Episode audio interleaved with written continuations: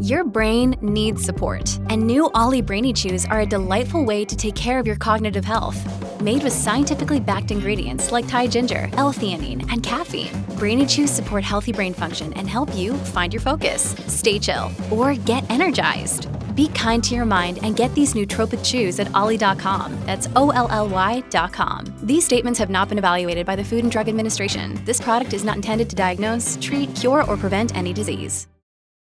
This episode is brought to you by Shopify. Whether you're selling a little or a lot, Shopify helps you do your thing, however you cha-ching. From the launch your online shop stage, all the way to the we just hit a million orders stage. No matter what stage you're in, Shopify's there to help you grow. Sign up for a $1 per month trial period at shopify.com slash special offer, all lowercase. That's shopify.com slash special offer. So if I can be kind to you, you can be kind to me, baby. That's love. That's that's the religion I want to serve.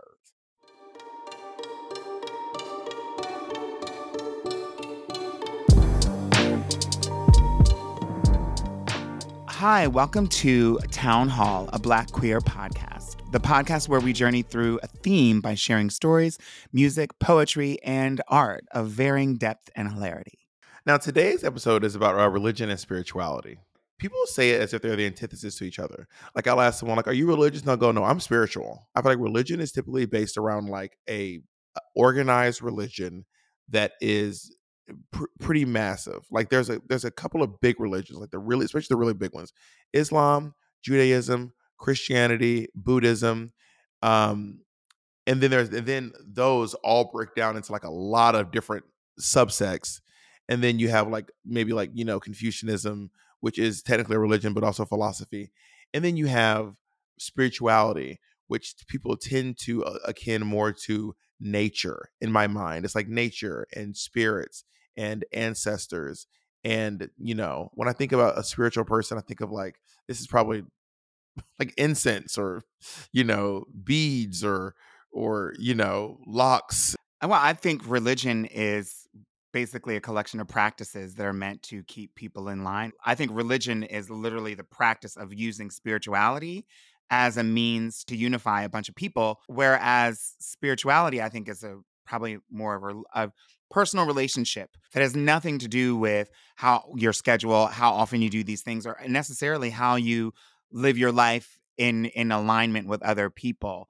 I used I used to be really obsessed with religion as a as a as a as a kid in school in social studies. When we get to the religion portion of of the the text, I remember being like, "This is so exciting to learn about other." Like, I just remember being so intrigued. I remember the first time I realized that like certain people couldn't eat like bacon, and I was like, "What? You can't have bacon? Like, why can't you have bacon?" Then I found out that like Catholics, I think, don't eat red meat, and I was like, "Y'all don't eat red meat?" And then they have to like give up stuff for like forty days. And I was like, y'all have to give up stuff for like 40 days out of the year. You just, you just, they all pick their own thing. They're like, I'm, I'm done with this. I'm done with coffee. I'm done mm-hmm. with chicken nuggets. But all those things are connected to to like reasons what was going on in society at the time. and the time when those rules came around. You know what Yeah. I mean? Um, but going back to the, I think the non the first time I'd ever heard about non-denominational church, it really made. I, I think it must have been a lesbian that I heard talking about, it, or someone that I thought was a lesbian saying that they go to a non-denominational. I love either a church. lesbian or And so- someone that I was sure.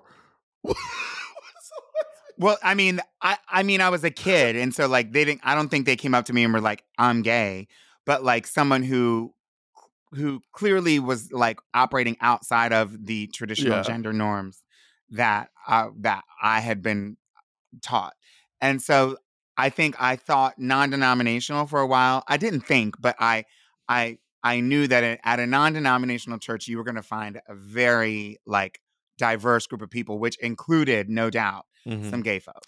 This sounds like the of how you met And Wanda that Sykes. was, that was always exciting to me.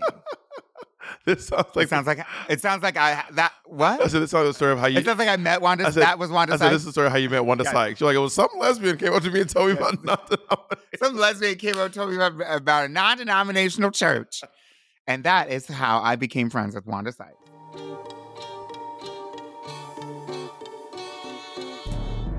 I'm Gaz. I'm from Melbourne, but I am currently in Sydney for work. I've been a teacher for the last seven years, but I've always wanted to give performing a go. So I'm in my professional debut here in Sydney in Choir Boy, uh, which is very exciting. I have always been queer. That's uh, that has always been true, but as it's true for a lot of us, I felt the need to hide who I was in order to feel belonging, in order to hold on to opportunity to use my gifts, like singing, like performing. And that was particularly in the church environment. When I decided, hold on a minute, I think it's okay to be exactly who I uh, who I am. I lost church. I was actually the worship pastor. I was on staff at that church and they knew I was queer when I took the job because there were some complaints that I had gotten the job. I wasn't out at that point, so it was all purely speculation. But I came out to them when I got the job, and they're like, "Yeah, we're gonna do this journey with you. We think you're perfect for the job, and all of that jazz." And after that, my sibling decided that they wanted to publicly come out. I said, "Slay, just know that the clock is ticking. That we are gonna lose we're going to lose community. We're going to lose church. We're going to lose this foundation, this rock that we had built our lives on. When Jesse, my sibling, came out, the church stood them down as a volunteer singer. So Jesse was no longer able to sing. I was incredibly heartbroken, incredibly angry, and I resigned instantly at that point, because I'm a bit of a people pleaser, I thought that if I stayed a part of the community, not as staff member, but just being there as a representation for uh, gender diverse and sexually diverse people, that change might happen.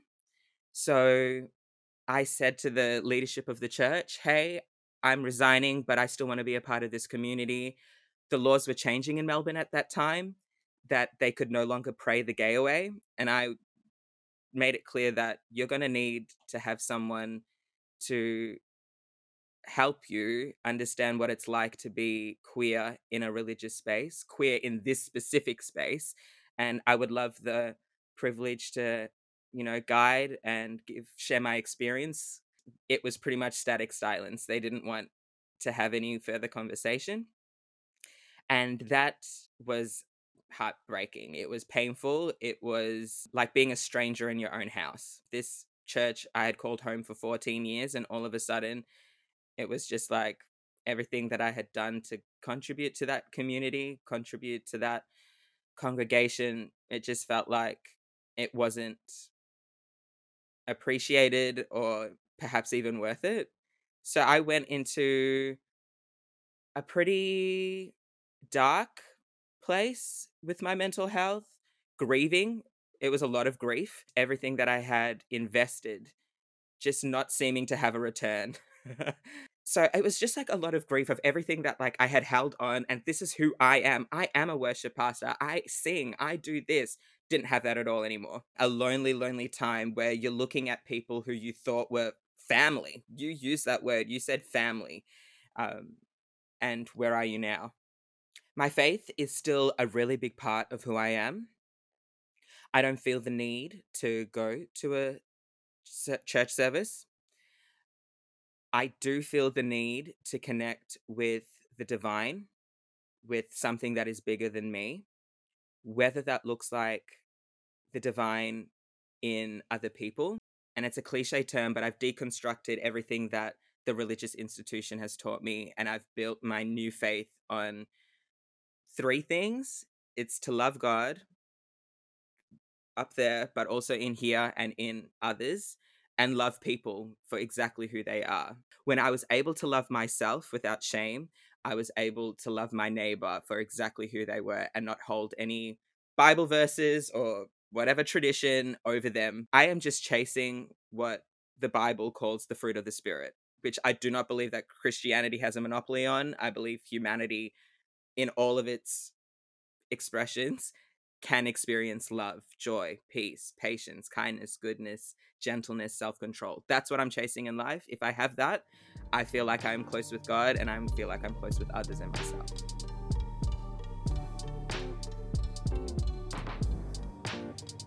Today we're going to talk about a lot of different things based on religion. I, I met Sage a while back. Sage lives in Florida. Sage is uh, non-binary, uses um, they and he pronouns. Sage is black and trans non-binary and grew up Orthodox, Jewish Orthodox, which um, is really Mm. um, seems rare to me. I'm sure Sage probably knows more people in those scenarios than I do.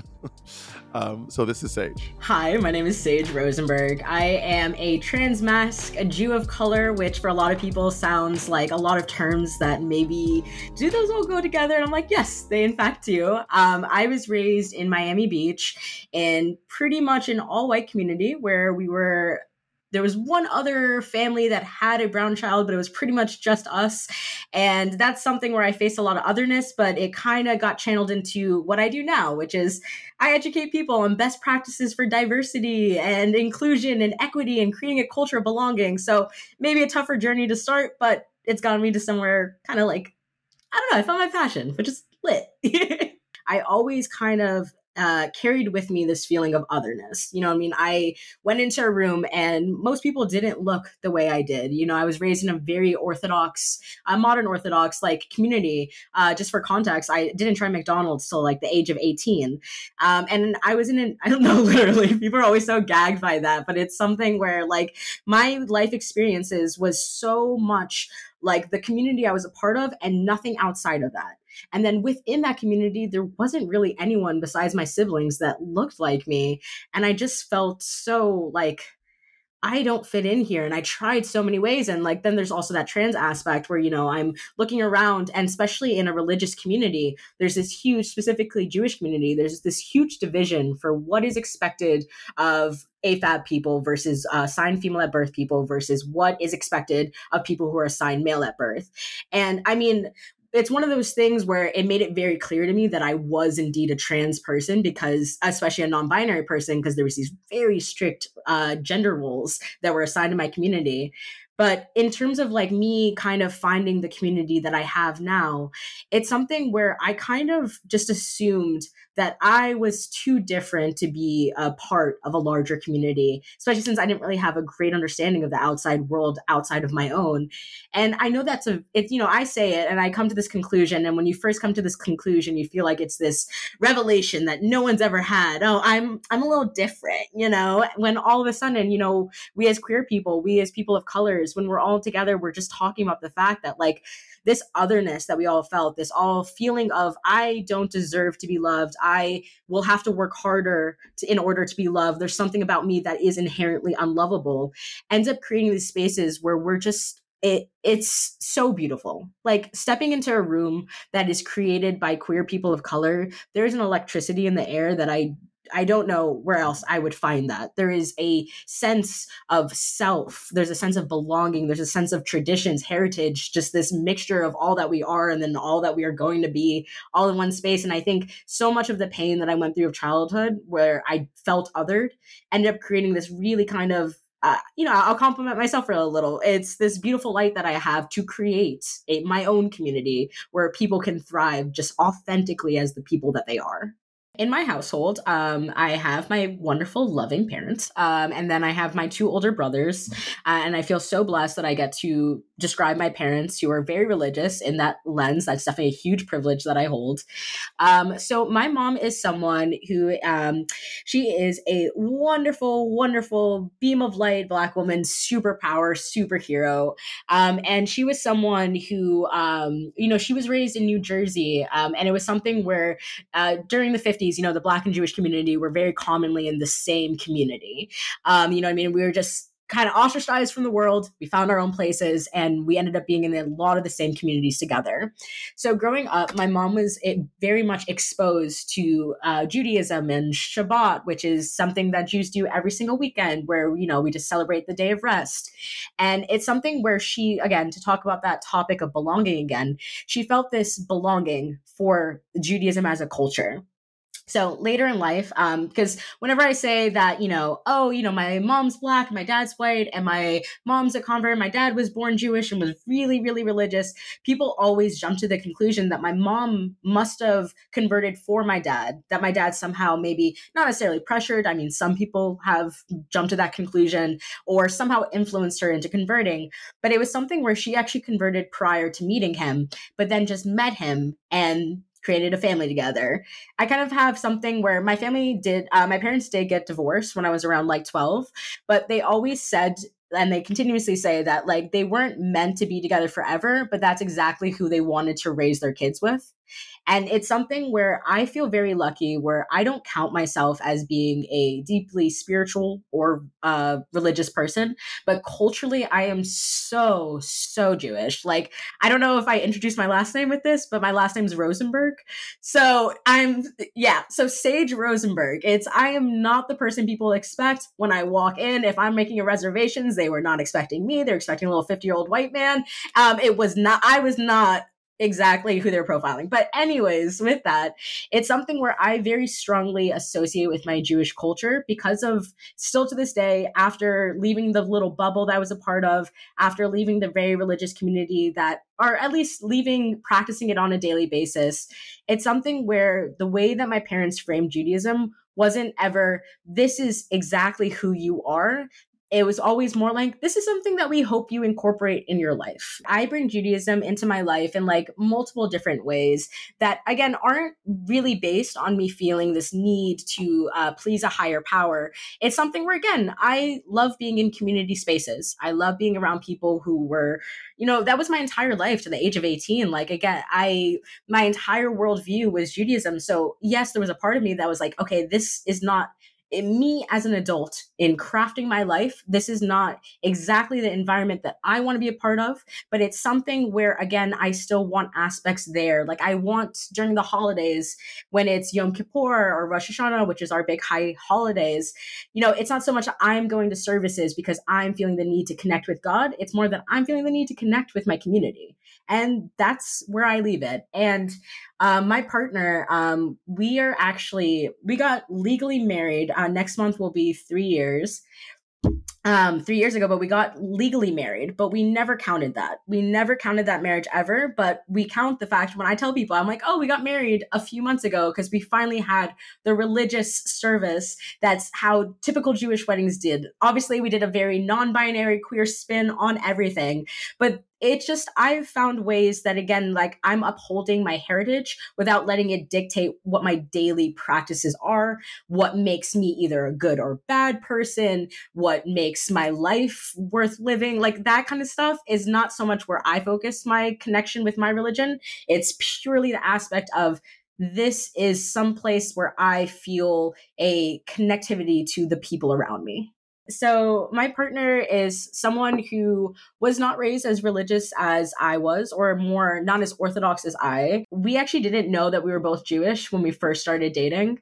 It was something where, um, you know, we met on Grindr, and it was something where, you know, I reached out. He was very cute, whatever. We do the do. Uh, we go in for like a second date or whatever. And then after this date, uh, I decide that, you know, we're going to go to Denny's. Um, the fact that we're going to Denny's after this date should tell you what kind of date it was. We were a little hungry. Anyways, so I'm eating a piece of bacon because I love bacon now. Bacon's amazing. Bacon's incredible. First time I tried it. Um, yeah. Anyways my love story to bacon. Um is something so i had a piece of bacon and i go ahead and i extend it to him and i'm like hey do you want a bite? And he's like oh no i'm okay. I actually don't eat pork. And all of a sudden i'm like why? He's like oh fun fact i'm actually jewish. And i'm like I'm Jewish. And all of a sudden I felt like the glow of like my forefathers and foremothers and Jewish grandmothers smiling ear to ear. And I'm like, oh my god. And he's like wait you're jewish? And i'm like yeah. And then this is the point where i pull out my id and show him the rosenberg and i'm like see that's my last name. And then from there i think the most beautiful part about our relationship i think is that like that was something that I always wanted growing up. Like I always wanted to build a Jewish family because again, there is such a beautiful quality of building like uh a family or a life with someone who shares culture with you, especially if it doesn't, it's not the culture of the mainstream or anything like that.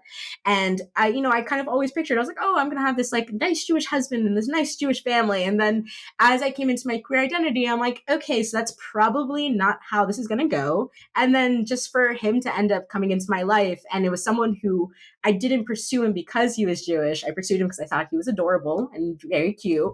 And then he just so happened to be Jewish. And it's just been so beautiful, kind of just watching the ways that our relationship grows, the way that like his excitement for learning more about Judaism, because I have such a plethora of knowledge because of my upbringing, has brought me like almost an excitement over talking about stuff that I was like, oh, I'm probably never going to need this information in my life ever again. I think a lot of what I was taught about masculinity from Judaism and I think just religion in general is that there is a way to be a gender. Like there's one specific way there's one specific mold and it needs to fit this way and it, you need to hit this box like you need to be the perfect provider. You need to be strong. You need to make sure you're influential. You uh, people need to be able to listen to you. Uh, the people in your family should listen to you. What you say goes. Your needs are prioritized over other people because you're doing so much for the household. And then again, like as I'm growing up and as this, I almost describe when I turned 18 as like literally someone popped my bubble and all of a sudden I was seeing the world outside of this kind of realm that I had been living in. And I think social media for me personally was so influential for me being able to see other people. Cause I remember when I first started like looking at trans people online. Like I was in class, like I, I remember this so distinctively. I was in class and I found it, and I just all of a sudden had this hyper fixation where I couldn't look away.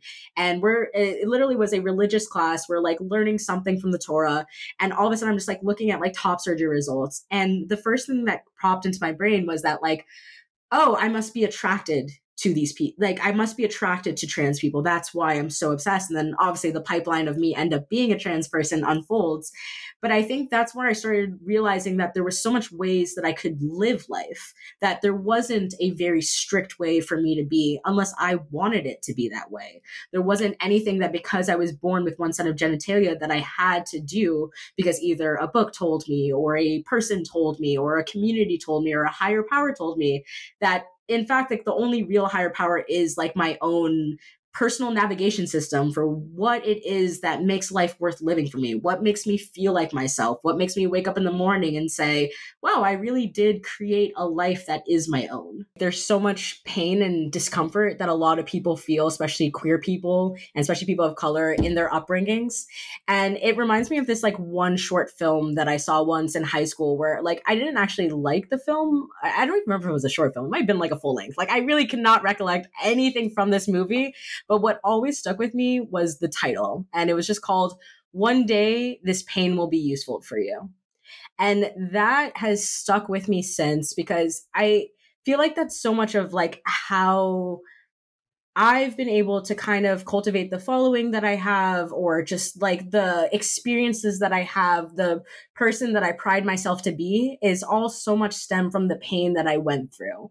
And again, it's not something where I would go back in time and relive those years. Like, no one could pay me enough money to relive high school. Like, no one could pay it.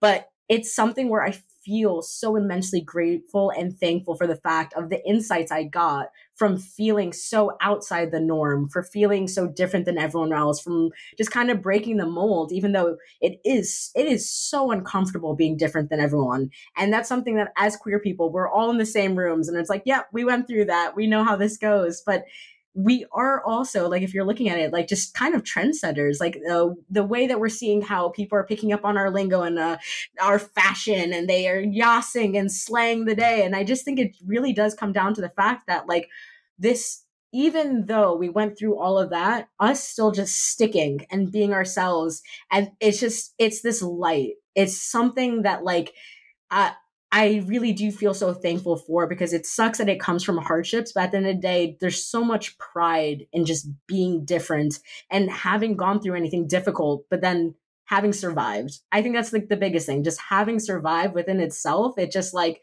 there is no greater accomplishment. Like I'm untouchable. like I don't remember one moment me being like, "Oh my god, there's not a god," or "Oh my god, I don't feel a connection to anything in particular having to do with religion or spirituality."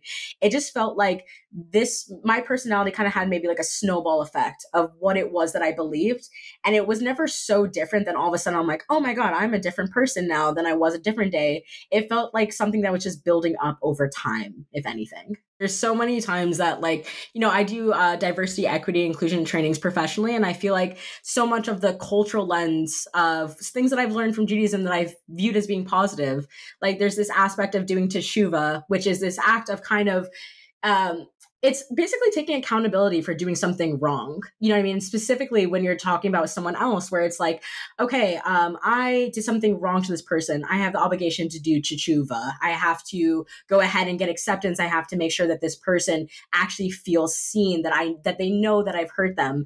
And in diversity trainings, that's a, such an important model to have, which is after you have done a micro or macro aggression, how are you then going to respond so that this person actually feels healed? Not so much I'm just saying sorry because uh, and you know I've learned about this subject, and just saying sorry wouldn't be ch- like teshuva in God's book. It would be something where again you have to make sure that you're actually righting a wrong as best as you can and extending an apology that's actually not just the words but the sentiment the intangible feeling that someone knows that one oh i'm sorry i've offended you but two i'm going to try to make sure that this doesn't happen again and again so there's aspects of religious teachings i could open this book at random and i could find something that i I do not stand by. I like I if like I did not sponsor this message. This is not on brand for King Femme Enterprises. Absolutely not. But that's something where again, that's why again I just don't hold myself for that exact reason as being a like religiously I'm Jewish. Like it's like culturally I'm Jewish because again, I and I think there's multiple ways that we can look at religion. I don't think it's always has to be something where like this ancient book years ago you have to agree with every single thing. I think I've talked to a lot of different people where it's something where like okay, I'm not going to agree with this as a sentiment, but if I'm getting positive anything from this if it is healing any type of relationships i have it's improving my life in any way i think that it's just something where people have like a very like all or nothing approach to life in general or just the need to box yourself into labels and a way of doing things. And especially me as being like a non-binary queer person like so much of the lens i have is that like i don't need to be one thing. I don't need to do something in accordance to. The only way i need to do it in accordance to is however i want to do it. However it makes me feel like i'm representing myself as best as i possibly can. What would i tell a younger sage all right. Well, you're a baddie now, so period. Um, um, but no, I I think in uh, all seriousness, you are very happy at this exact moment in time. Like, just I maybe I'll give him like a, a piece of paper. I'm holding up a newspaper that shows the date, and I'll be like, you're very happy right now. And I think that's, I might just leave it at that, honestly, because I don't think anything besides that, like, oh, don't worry, it gets better. Don't worry, you find your people. When you're depressed, when you're in a bad place, none of that stuff means anything. It's just things that people say to you to make you feel better, but just strong proof that it really did get better. I really am leading a life that I find very fulfilling. I've a lovely group of people around me. I've eh, all this lovely, lovely stuff, and I just am genuinely happy. And I think that's what I would give them.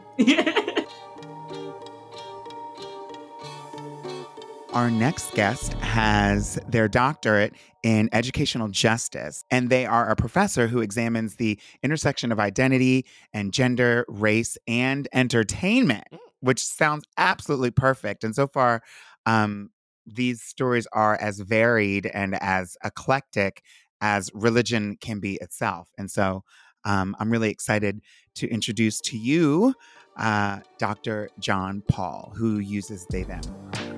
My name is John, also known as Dr. Jon Paul, and I am a writer and an educator and well known, I would say, a social media critic or some type of critic of that nature. Religion is always very interesting to me because there are so many things now that I know about religion that I didn't know when I was younger. And I think it helped frame or shape those moments when you kind of have like trauma moments or moments where you're like, oh my God, I'm in so much duress and you don't know why. It's like, oh, okay, that makes sense. And so, um, as I shared with you all, kind of prior to this conversation, I grew up a Jehovah's Witness. Everyone on my mother's side were Jehovah Witnesses, and everyone on my father's side were Jehovah Witnesses. So it was like I never really got a relief from the notion of religion. Religion always found its way into any of our conversations.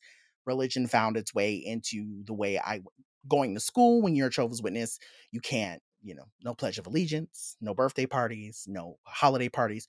So everything that I did was influenced by religion. And so when you start talking about your formative years, right, right and wrong, um, guilt, and this is something that I've processed even too with my my therapist, this notion of perfection, like growing up as a Jehovah's Witness, they push you to be as perfect as perfect can be, and you're kind of going, well, I'm human and I'm going to make mistakes, but it's like that's not acceptable when you're a JW. Like you have to show up the way everyone wants you to show up. So there's a basically growing up when you talk about formative years and you talk about my youth, there was a lot of pressure. I had some things kind of happen when I was about 14-ish. Um, and I was eh, there was this pressure of like I started to notice and started to understand that I was in fact queer very young. Like I knew I was I knew I was different maybe like from the time I was 5. However, um you know, you never really talk about it. And so when I got to be about 12, 13, I can always remember, and it's funny because I actually got to share this with, um, I hope I can say this here, but Danny from the real world. So I had a moment this past year in 2022 where we were in the same room, and I shared that Danny from the real world was the first like queer person that I had, queer storyline, queer person. I don't know if you all watched, but he was on the New Orleans. It was like 2000 ish, and I was about 14 or 15. Um, and so seeing Danny's storyline on that show and my own storyline, right, of like trying to understand why I was attracted to this person that I didn't even know and under not, not comprehending what that attraction was. I told one of the brothers in my hall because they said, Well, you're not showing up and uh, it's like it's so interesting to have to break this down to because some people might be reading or listening to this and they may go, "What is a brother?" So there's brothers and then there's elders, and you basically go to these elders who quote unquote they're like they see everyone in the kingdom hall as the flock, right? And so when you do something wrong or when you're dealing with something that you maybe feel guilt for, you're supposed to go to one of these elders. And so it just so happened that one of these elders was the person that was studying with me because the goal was we want to get you baptized so we can send you to Bethel. Many of you may not know what Bethel is, but Bethel is this large organization that operates out of New York and basically only quote unquote straight cis men are supposed to go there. But the the the the word is that they send off a lot of men to Bethel in Jehovah Witnesses organizations because they were it's a way for them to basically suppress their homosexuality. I was basically being shaped and and and and given responsibilities in my kingdom hall so they could send me off to Bethel so no one would have to worry about me being queer or me making people look bad in the kingdom hall. Now, the way that I understand it at the age of, of what I am now, at 17, I didn't comprehend it. But now at 37, I'm like, oh, they basically want to keep me, they're sending me here so that they can keep me so busy that I don't have time to meet other queer people, that I don't have time to meet another queer person, that I don't have time to fall in love with someone of the same sex. Got it. Right. So that's basically what it is, is that they want to keep you so busy with biblical stuff,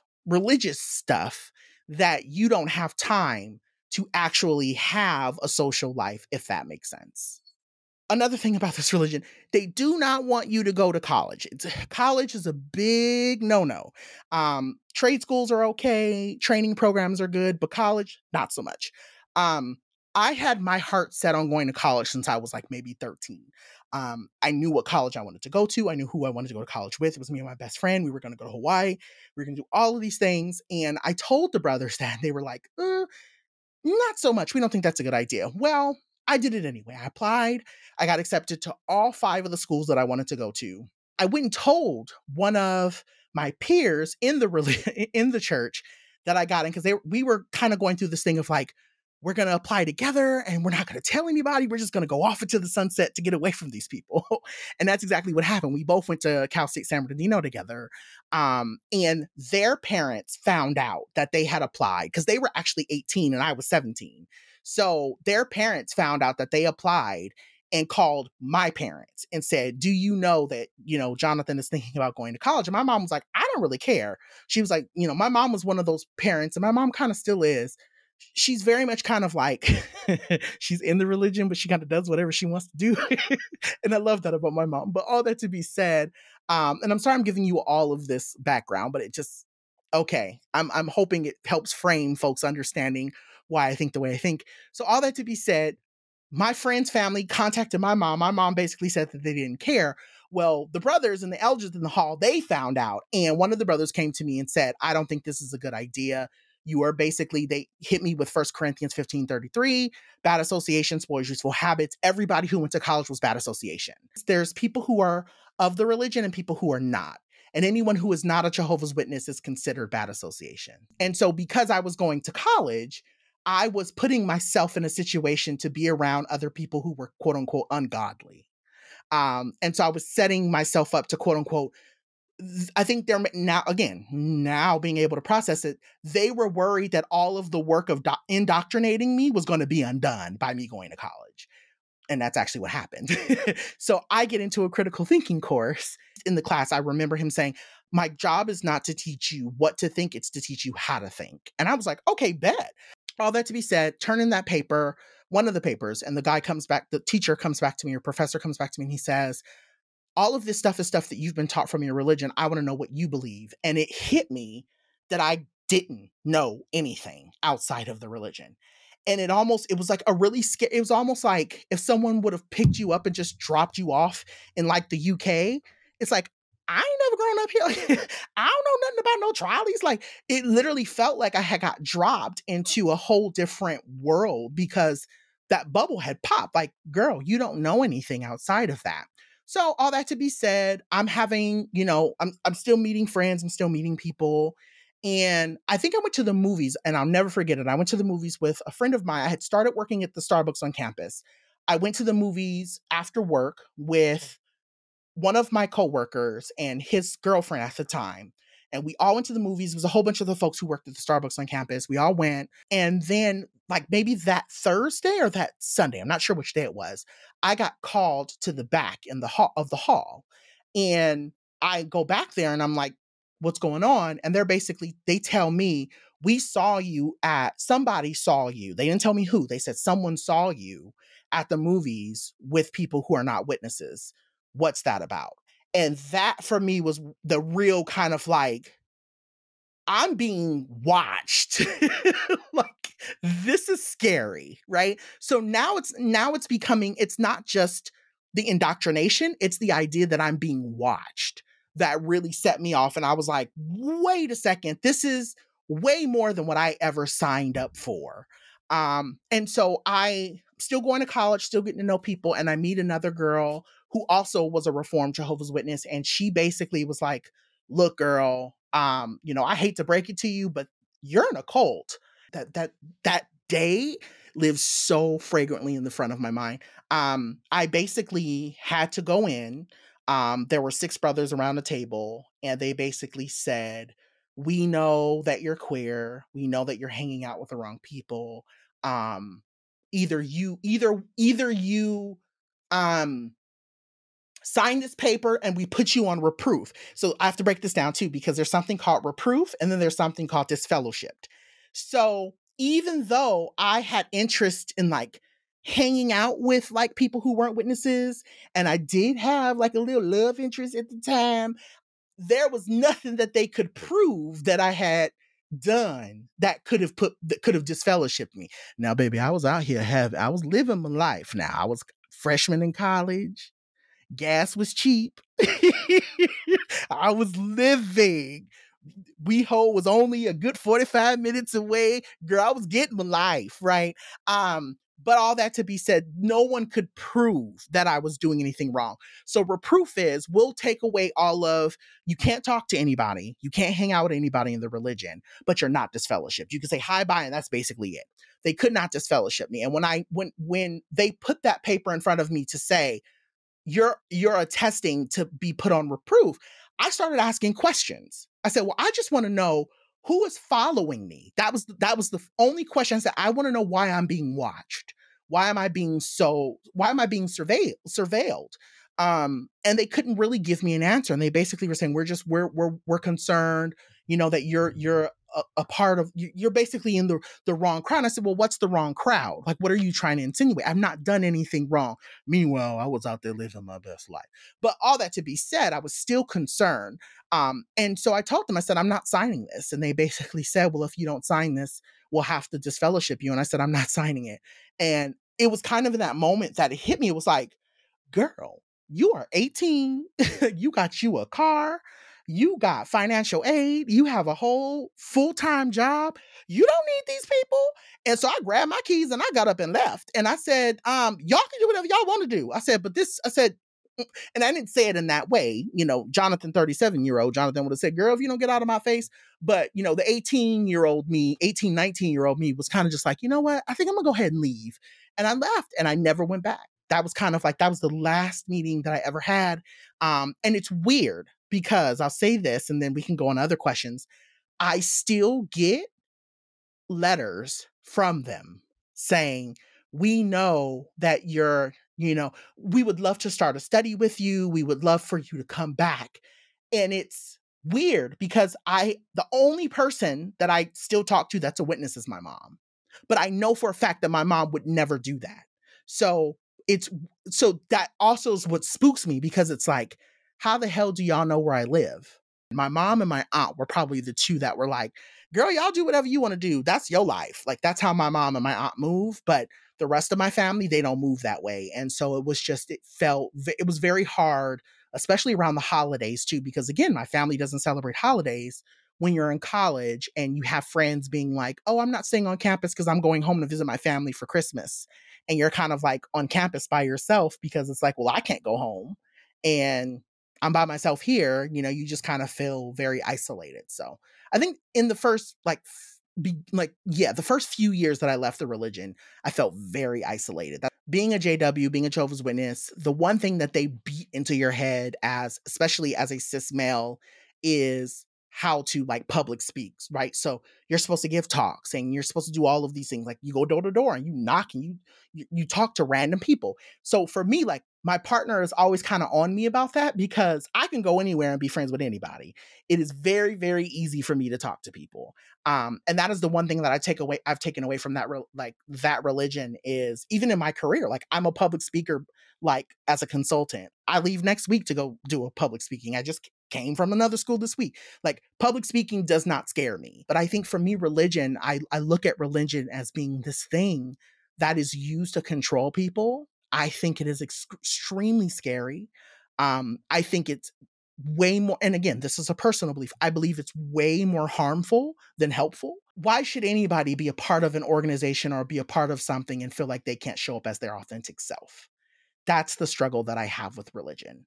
Um, I struggle with the fact that so many people, male, female, trans, queer, regardless of black, white, there are all of these kind of segments of religion that people fall into and it just it creates this this really unnecessary evil. It's hard for me to believe that some some entity would put a whole bunch of imperfect people in a space right create them imperfectly and then say i'm going to critique you for not being perfect.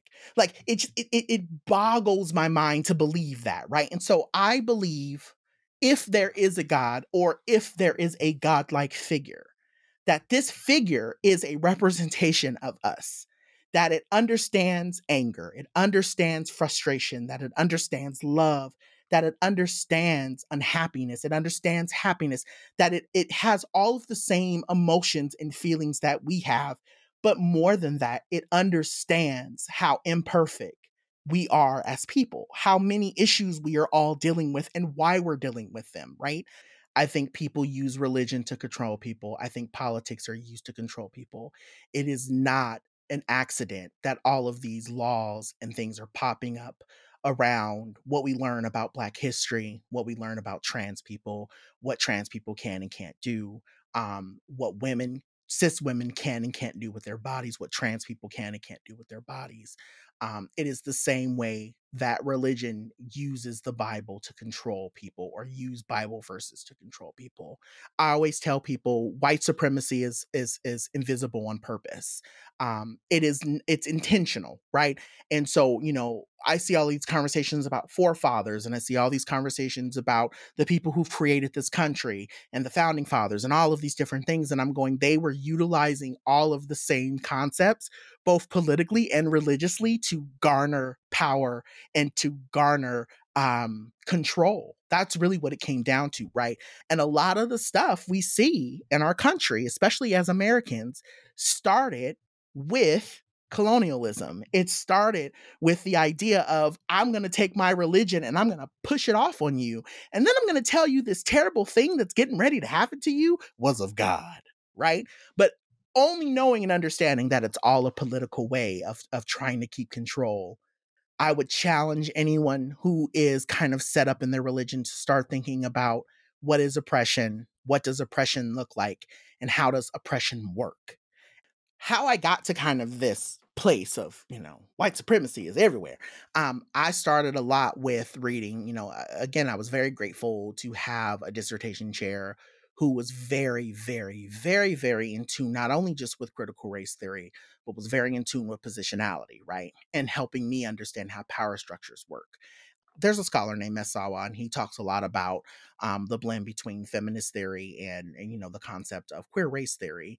And he kind of, that's kind of the crux of the research that I do. I still do a lot of writing. I want to shout out Kimberlé Crenshaw, because Kimberlé Crenshaw was the one who gave me the the actual word to understand my lived experience as a black fat queer person um, but also wanted to shout out you know i couldn't I, I i genuinely always whenever i do a talk i always open with the same slide and it's always a slide of marsha p johnson who threw the brick who threw the brick slash started act up and who was doing all of these things for black queer people specifically BIPOC queer people in New York in the early 80s, right before her untimely death.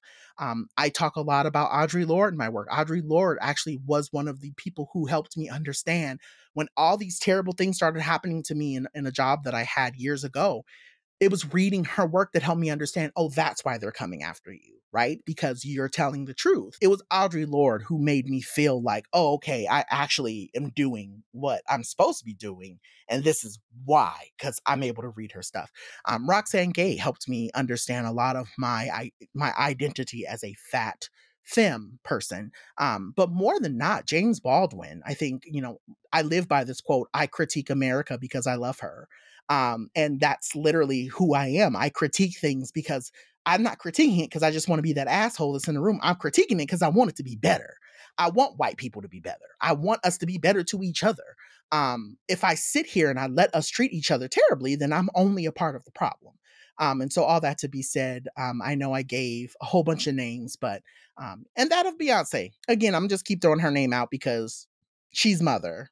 My religion and my my god would be love. And i know it's so cliche to say that but i say in so many words i genuinely love people and i genuinely love loving people and being nice to people. You know I, I think about this often right? Like i've had days where my day started off so crappy and i went in somewhere or i went somewhere and someone said something to me and it changed my entire mood that's that's God to me, right? Like there are friends that I have and friendships that I've built with people. Eh, I'm trying not to get emotional where they have seen me and helped me in ways that they will never know and I go that's God. That's that's the religion we should all be aspiring to. That I'm looking at you and I'm looking at you and I'm going you have been through probably some things in your life that I will never understand. I want to extend to you the grace and and and the graciousness to be kind. So if I can be kind to you, you can be kind to me, baby. That's love. That's that's the religion I want to serve. I would tell the 16, 17, 18 year old me you are literally going to be the person you didn't have for so many people, and your life is going to be so good, and you're not going to be able to stand it. Like, you're not going to be able to fully understand why. And there are days, I kid you not, I get up and I go, I don't know why me. I don't know why I was chosen for some of the things that I do or some of the opportunities I've had. But I go to bed and, honey, it is so nice to know that finally everything feels like it, it's all making sense. You know, I didn't meet an avow, a self-avowed, is the word I'm looking for, witch until I moved to New York City, and I met a lot of witches um, in New York City, and I was kind of really, I was really intrigued by it. When I was in Georgia, ooh, this would have terrified me, like terrified me. So, so I'm really excited for our next guest. She is a psychic. She is a medium. She speaks to the dead. She says that she's very spiritual, but she is a self-professed skeptic, which is interesting to me because like I'm sure people are very skeptical about what, what she's got going on. We're going to listen to her today, and she runs a community called um, the Spirit House Collective, and believes that uh, all Black queer people are inherently people of magic. So let's listen to Aja. My name is Aja Daashuur. I'm a medium and a life guide, and basically, I spend my days talking to the dead. My dad is a Unitarian, my mother is Buddhist, and I was brought up to basically just kind of explore whatever it is I felt called to um, step into, which for most of my life was agnostic, being an agnostic, you know, believing in something greater, but not really sure what that was. I would see my mother, you know, doing a lot of meditations and sitting by her altar a lot. Uh, but other than that, you know, my my my dad's side of the family definitely were brought up, you know, Baptist, very very religious. Uh, the fact that he wasn't Baptist anymore uh, definitely, I'm sure, created some waves but you know when we're thinking about you know my dad's black and we're thinking about the south and there was a lot of um a lot of fear connected to some of the connections that our ancestry had in terms of uh, hoodoo, voodoo, santeria. Um, I definitely remember my dad, you know, when I started doing the work I do, telling me that you know people would throw things at the house because they thought my my grandmother uh, was you know was a hoodoo uh, priestess. So just a lot of like confusion around what it's okay to believe in, and I think that's why my parents, when I was growing up, were like, whatever you whatever you feel connected to.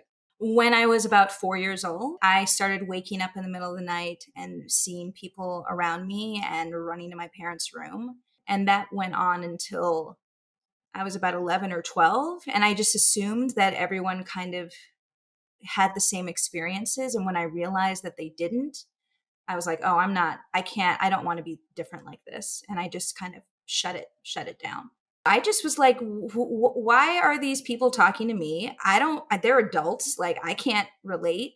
Um, I just want to go to sleep. I just want to be able to sleep through the night. Honestly, a lot of the memories from my childhood, I really repressed until I was in my early 30s. And when I was kind of, I many people would call it an awakening. You know, when I had my awakening, that's when a lot of those memories came back, and I was able to then go back and talk to my parents and ask questions about what was going on. I had gone through a really bad breakup, and I was living in LA, and had decided to basically restart my entire life and i had moved to new york and i discovered or was having the realization that i'd been incredibly depressed for almost a decade and i was and i was thinking either this is just the way life is where like i, I guess i'm never going to be happy and this is just the way everyone's life is or i need to figure some something out you know? And i started by meditating everyone had been telling me to meditate and i was like if one more fucking person tells me to meditate i'm just gonna like scream. But that's what i started doing and through that meditate meditative practice i all those memories started coming back. I started you know what i would call living in flow like just synchronicity things just started like clicking into place. I started meeting other people who basically became teachers through experience. And then once those memories started coming back once my and th- again this was only for me you know this was not for any other lofty goal other than not being depressed anymore but once i started remembering and committing to my meditation practice that's also when I started to be aware again of the spirits around me. And then I became obsessed with how can I communicate? How can I get back to that place that I was was at when I was little when I could actually see them. I feel like my depression was connected to the fact that I was living a life in a way that was will this make my dad proud? Will this make my parents proud? Is this acceptable for, you know through society? Is this something that others feel is worthy of attention or accolades or you know respect? I was living my life based on that. Once I stopped doing that and once I decided to like make decisions based on what felt right, what felt true, that's when everything changed and that's when you know i was able to accept my gift because i wasn't even able to see it as a gift i was very very very dedicated to my my daily practice my meditations my connecting with uh, my spirit guides basically and then one day i heard one of them say you need to merge your life coaching practice with mediumship. And I was like, oh, that's no, like that's too much. Like I can't, that sounds like a bad idea. and my guide said, no, this is exactly what you need to do. Do you trust us? And I said, yes, I do. And as soon as I merged the two, everything changed.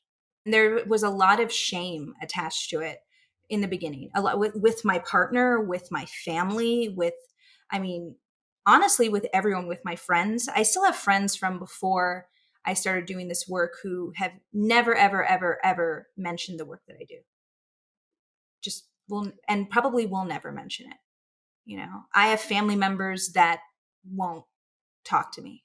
You know i used to hear people talk about you know oh this is my calling and i used to think ah, what does that even mean? You know like what is a calling? And this and then i realized through my experience like there's nothing you i couldn't i could only move forward it with every fiber of my being i knew this was the, the work that i was supposed to be doing. I mean at one point my partner asked me to stop because things were getting kind of crazy at the house. He used to be an atheist and then kind of some wild stuff started happening at night and when we were sleeping. I mean he was seeing some really crazy things and he just he, he at one point said please can you please stop? Because i also didn't know what i was doing. I was just it's you know just trying to figure it out as you go. Like anyone want to talk i'll talk you know which is not the way to do it. And he said can you please just stop? And i said no. I was like i can't stop and i'm really sorry and i don't want you to be uncomfortable but this is what i am meant to do and and this is more important than anything else. I think that everyone is born with an intuitive ability, and I think everyone is born with an ability to connect to energies around them. But um, I think we are also, some of us are born with a deeper connection. When I first started doing this work, I was I was thinking I had experiences as a, as a child. I want to I want to see if I can get back to that point of that potency of that connection, and that required a lot of commitment. That required me every day trying to connect to the dead, trying to see how they wanted to connect with me. And it didn't happen overnight, right? Um, and when it did, when I started, when I when my clairaudience started to kick in, which is clear hearing, which is basically being able to hear spirits, that was the first sign that I had that I could get back to that place, or I could um, move into a new area of connecting. I actually, at one point, I almost asked my partner to take me to the hospital because I was doing so much mediumship work that I didn't even feel that I was on this plane. I would get up in the morning, I'd feel like I was floating above. And at that point, I had a regular job. So that I'm like, I'm talking to people about, I don't know, like their matcha latte, and then I'm hearing voices around me. And I'm like, this isn't real. None of this is real. Right. So I had to learn as I went, you know, um, how to protect myself, how to ground my energy, how to be specific about the spirits I wanted to talk to, how to create boundaries with spirits you know and then once when my clairaudience really started to kick in other clairs kick in. So then i started my my clairvoyance clear seeing so i started to to see things when i was talking to people. I didn't want to see the visual representation. I didn't want to see the actual you know spirit in front of me because that would be too distracting. But i told my guides that they could send me images. So i'd be talking to someone and all of a sudden i would see like a beautiful atrium and i'd say something like, "Oh, are you um, are you going to a greenhouse?" They're like, "Oh, that's so funny. I'm actually getting married in a greenhouse next week." And I just would, you know, mentally in my head, I'm like, "Okay, check," because you're then also constantly trying to prove to yourself that you're not crazy, and that And since what you're dealing with is really, in essence, smoke and mirrors, how can I prove to myself that what I'm experiencing is actually happening to me? Right. How can I learn how to turn the volume up and down on what I'm hearing and seeing? Because you don't want to be inundated all the time. You know, you also don't want to hear horrible things about people all the time. I would, you know, be talking to someone, and one of my guides would say, "Oh, she's going to die," and I'd say, "Okay, so here's a new rule. I don't want to know that type of stuff." Right? I don't want to know anything about my family you know creating you're creating a relationship with spirits that is mutually respectful because the spirits are just going to say whatever is going on, whatever they feel they need to collectively tell you.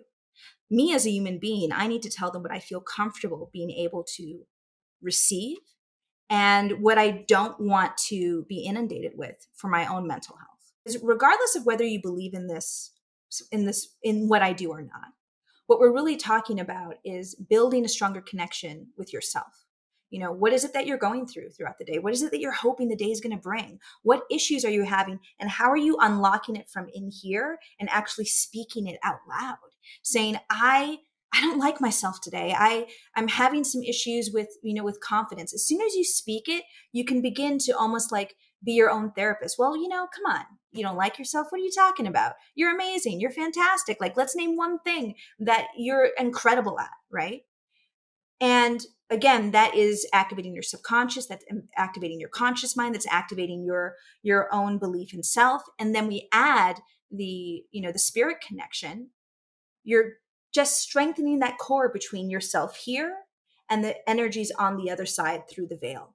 And eventually the more that you do that you'll begin to see signs right? Now like for me it's you know you'll hear a voice. You're like oh what was that for some of us it's like i i i, I wanted to feel as though abundance was possible. And I've been talking to my guides and myself for a month, and I walked out the door and I just saw, you know, a cluster of bumblebees, right, which symbolize fertility. You begin to allow yourself to receive symbols that are always around you that we've been kind of programmed and taught to ignore.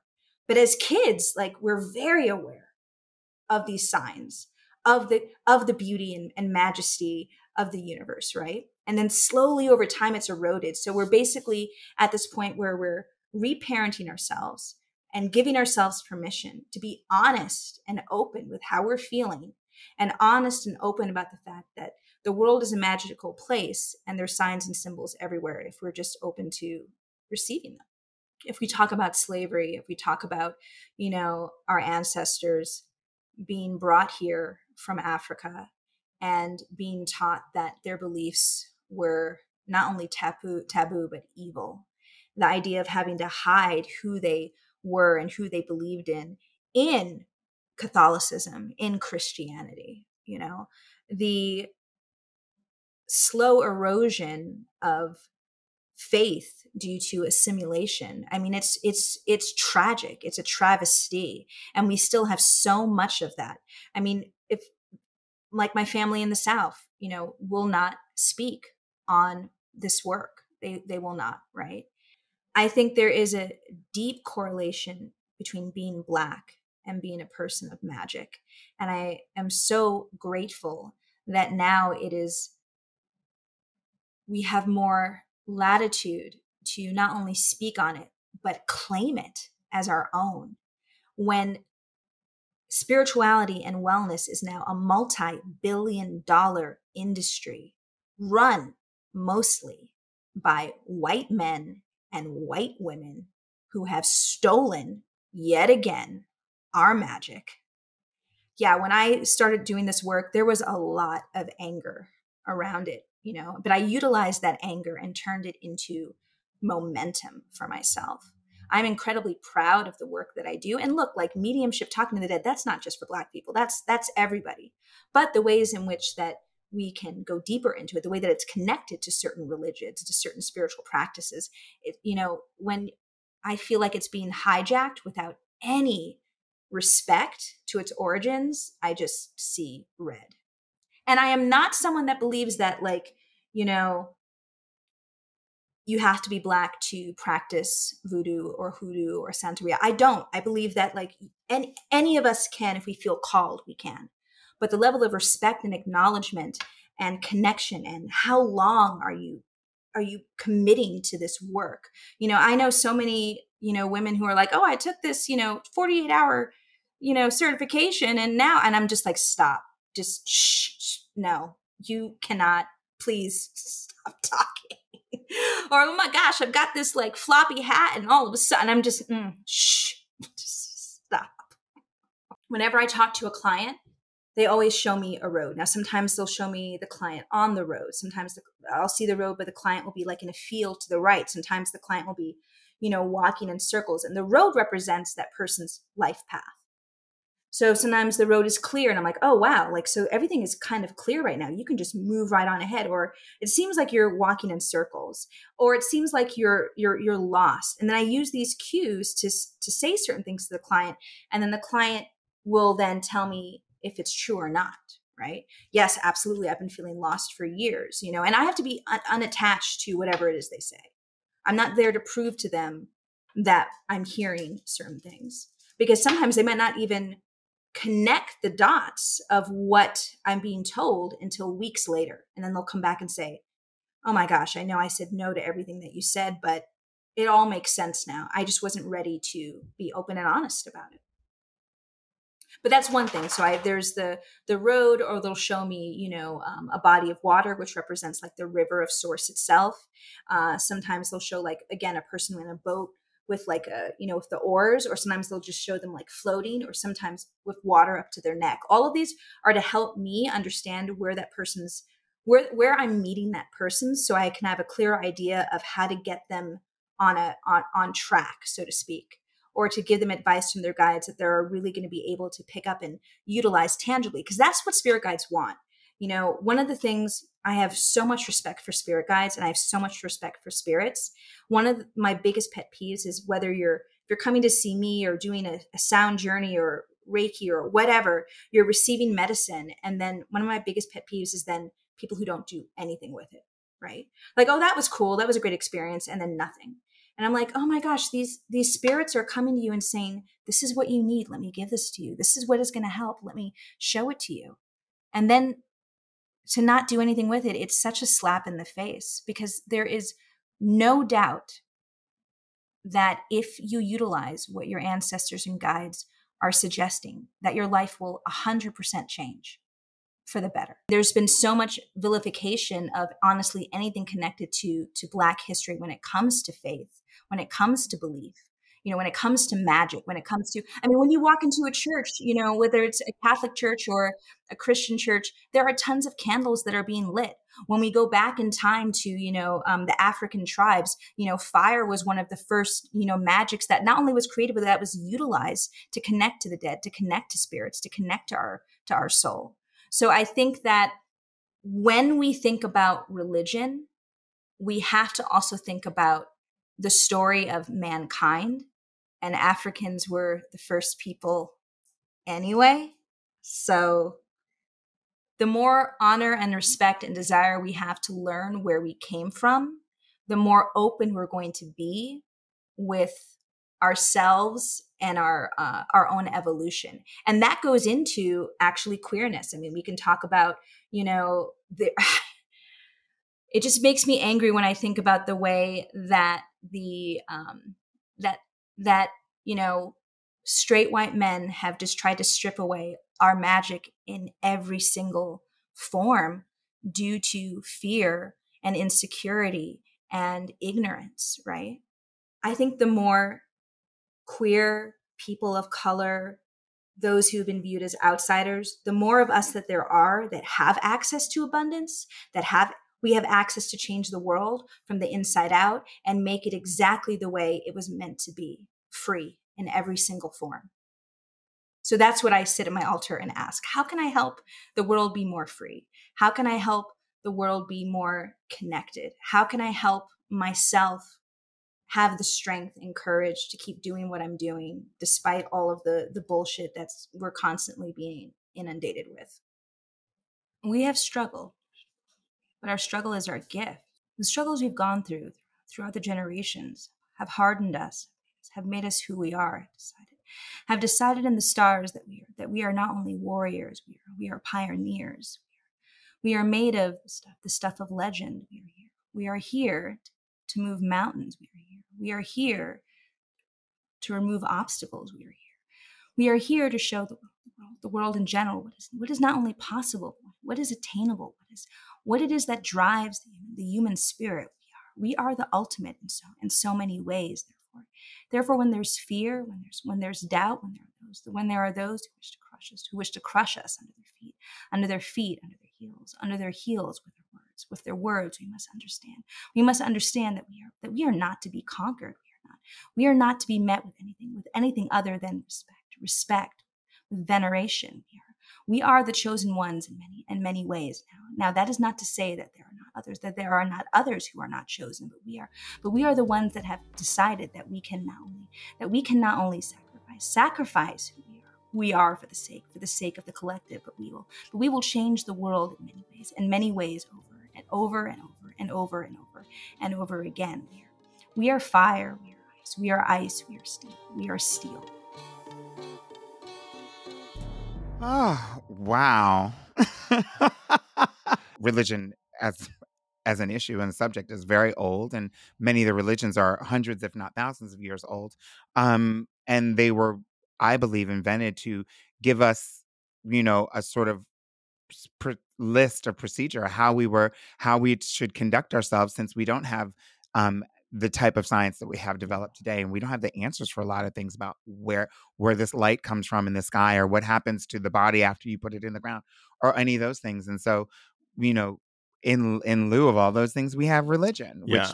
served to answer a lot of things but was also the cause of so many wars people fighting Madness. in honor of religion and and and doing a lot of the things that humans have done either individuals or humankind has done that i would say were destructive to each other were done in the name of religion Reli- I think religion is one of the most destructive things on the planet, if I'm being fully honest.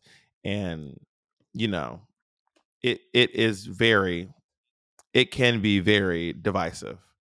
and even though religion has been used for a lot of these really um, dastardly and and harmful things that I things that I view as harmful, uh, it is important to note that um, other great things have come out of religion and people's connection to religion, uh, especially when we're thinking from the charitable lens. And so that's important. You know, Catholic Charities has helped a lot of people, even though they're connected to uh, the Catholic Church, um, which has done a lot of harm.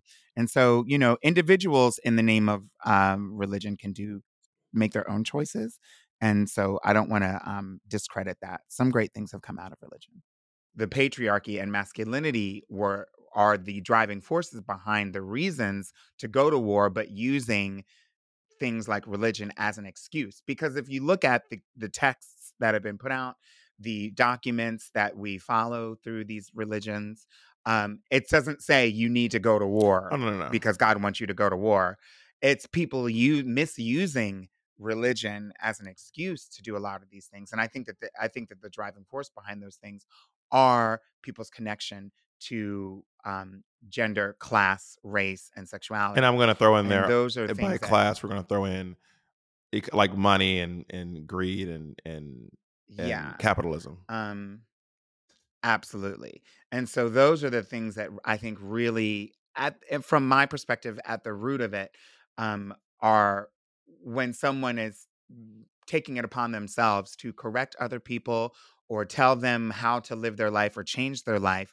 A lot of times, it has to do with that person's the the people's sexuality, genders, uh, class, access to money, um, and things like that but they're using religion as an as an excuse you know you know the whole jim crow was like all about christianity but it really wasn't But I You mean, know what I mean? but also the Bible literally tells you how to purchase and sell slaves. So like, I mean, what are we? What, you know what I mean? The Bible is literally like this: is how you do slaves, this is how you get them, this is how you got to treat them, this is how you got to sell them. So is- for someone who's like agnostic atheist, this is kind of wild.